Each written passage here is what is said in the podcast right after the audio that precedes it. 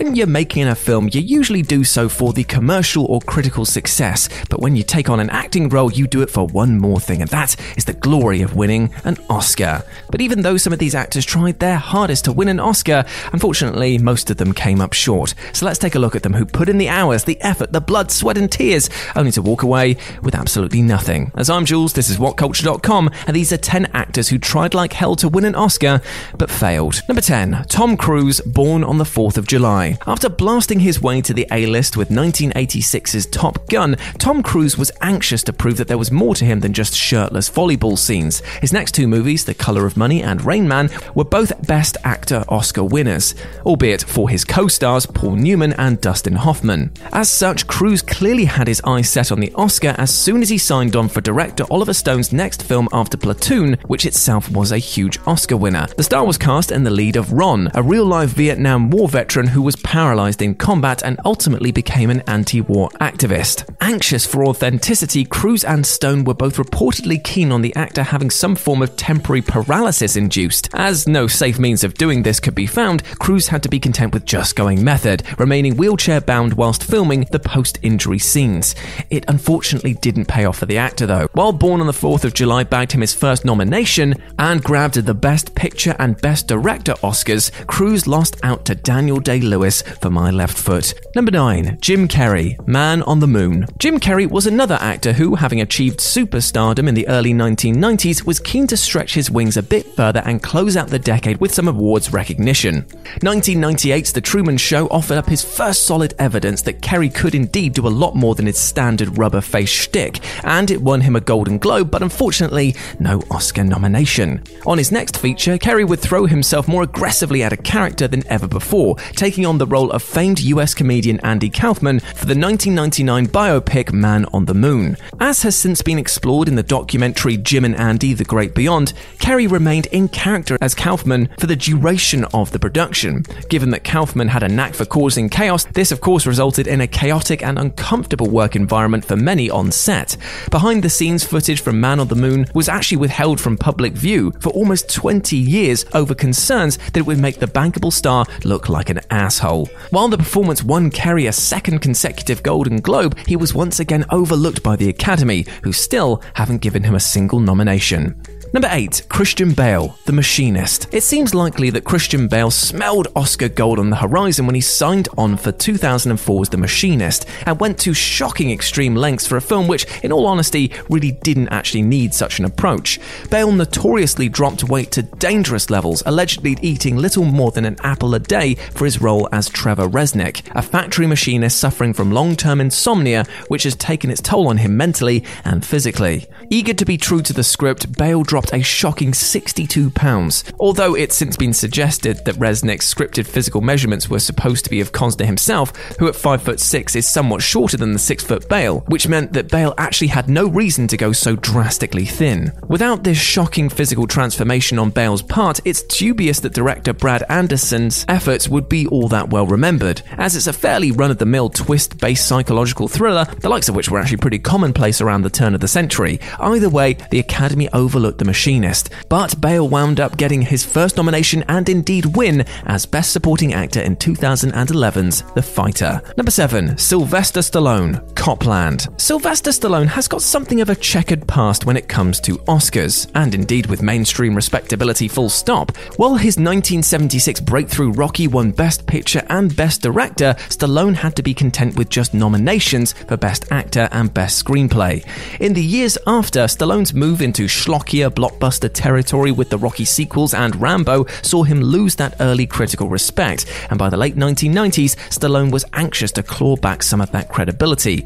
So therefore, Copland seemed ideal. Stallone was cast as the well meaning but simple minded sheriff of a small New Jersey town which scores of high ranking NYPD officers call home, and who uncovers a widespread corruption ring among them.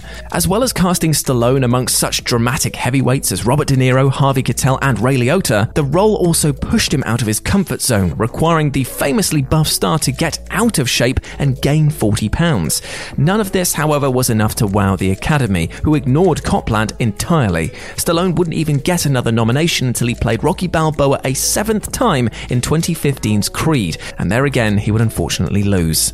Number 6. Sharon Stone, Casino. We can already see a bit of a pattern emerging here. Actors achieve massive mainstream success, then crave awards recognition, and this was certainly the case with Sharon Stone, who, having spent most of the 1980s in the B list, or indeed lower, finally broke big in the 1990s with Basic Instinct.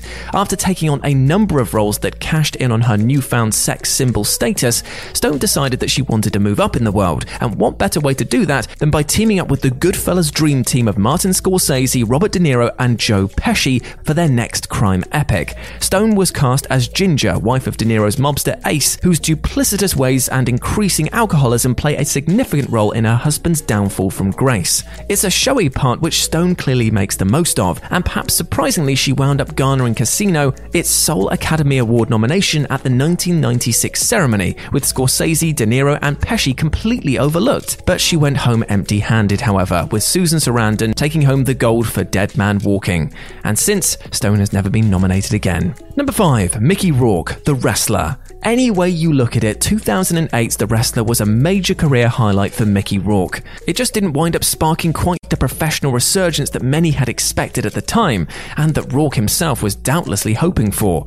The role of Randy the Ram Robinson echoed much of Rourke's own career. After rising to superstardom in the 1980s, a combination of bad professional choices and personal missteps saw him fall from the limelight, leaving him physically crumbling and anxious for redemption. While the role deservedly saw Rourke win rave reviews and a slew of awards, it has widely been speculated that the actor's outspoken, non PC public persona, not to mention the decision to promote the film by participating in that year's WWE WrestleMania event, might not have gone over that well with the Oscar voters. Rourke lost out on the Best Actor Oscar to Sean Penn in Milk, and when Penn is deemed the safer, more respectable choice, you know you're in trouble. After a few high profile roles in the years that followed, such as Iron Man 2 and The Expendables, he has largely returned to obscurity. Number 4. Judi Dench, Mrs. Brown. There seem few ways more certain to bag oneself an Oscar than being a long respected actor taking on the role of a prominent historical figure. And if you're a British actor, it most certainly doesn't hurt if the figure in question is a monarch. Years later, this would prove to be the winning combination for Helen Mirren in The Queen and Colin Firth with The King's Speech. Yet, to the surprise of many, it didn't lead to an Oscar for Judi Dench on 1997's Mrs. Brown. Director John Madden's film marked Dench's first time playing Queen Victoria, a role that she subsequently reprised in Victoria and Abdul, and centres on her then scandalous friendship with Scottish servant John Brown, played by Billy Connolly. The role won Dench rave reviews and awards from the BAFTA, Golden Globes, and the Screen Actors Guild, yet the Oscars that year somewhat controversially went to Helen Hunt in As Good as It Gets. It's widely believed that the Academy acknowledged their error by giving her the Best Supporting Actress Oscar the following year, this time for playing Queen Elizabeth I in Shakespeare in Love. This despite the fact that she only had around six minutes of screen time. Number 3. Daniel Day Lewis, Gangs of New York. Admittedly, it seems a little unjust to include Daniel Day Lewis here at all, as the only man in the Academy Awards history to be named Best Actor three times, he clearly hasn't been left wanting in that department. Even so, expectations were high around Gangs of New York. The 2002 film marked the British actor's first role in a five year hiatus, and by all accounts, director Martin Scorsese had to work hard to lure him out of semi retirement. Still, once he accepted the role of Bill the Butcher Cutting, he went full Daniel Day Lewis on it. And this meant staying in character throughout the production, even off set, taking professional training in butchery and knife throwing, wearing a glass eye which he trained himself to tap with his knife without actually blinking. Day Lewis went up against some pretty stiff competition at the 2003 Oscars Jack Nicholson for About Schmidt, Nicolas Cage for Adaptation, Michael Caine for The Quiet American, but to widespread surprise, all of them lost out to the comparatively unknown Adrien Brody for The Pianist. Still, the following decade saw Day Lewis win the Best Actor Oscar twice for There Will Be Blood and Lincoln, so it's hard to feel too bad for him. Number 2, Angela Bassett. What's love got to do with it? As we've seen, taking on the role of a prominent real life figure is often a surefire way to Oscar's success, particularly when the role in question gets into hard hitting subject matter. This was very much the case on 1993's What's Love Got to Do with It, the biopic of music icon Tina Turner, which centers largely on the years of abuse that she suffered at the hands of her ex husband husband Ike Turner. While it's hard to envisage anyone but Angela Bassett in the role of Tina, the actress was actually cast pretty late in the day. Bassett had only a month before production began to get the distinctive singer's moves, mannerisms, and voice just right, although she did end up lip syncing on the songs with Turner's own vocals used. The role also required performing grueling scenes of domestic violence, alongside Laurence Fishburne as Ike, who cited Bassett's casting as a key reason in accepting the role. However, these scenes inspired some controversy, with questions asked about how true to life they actually were.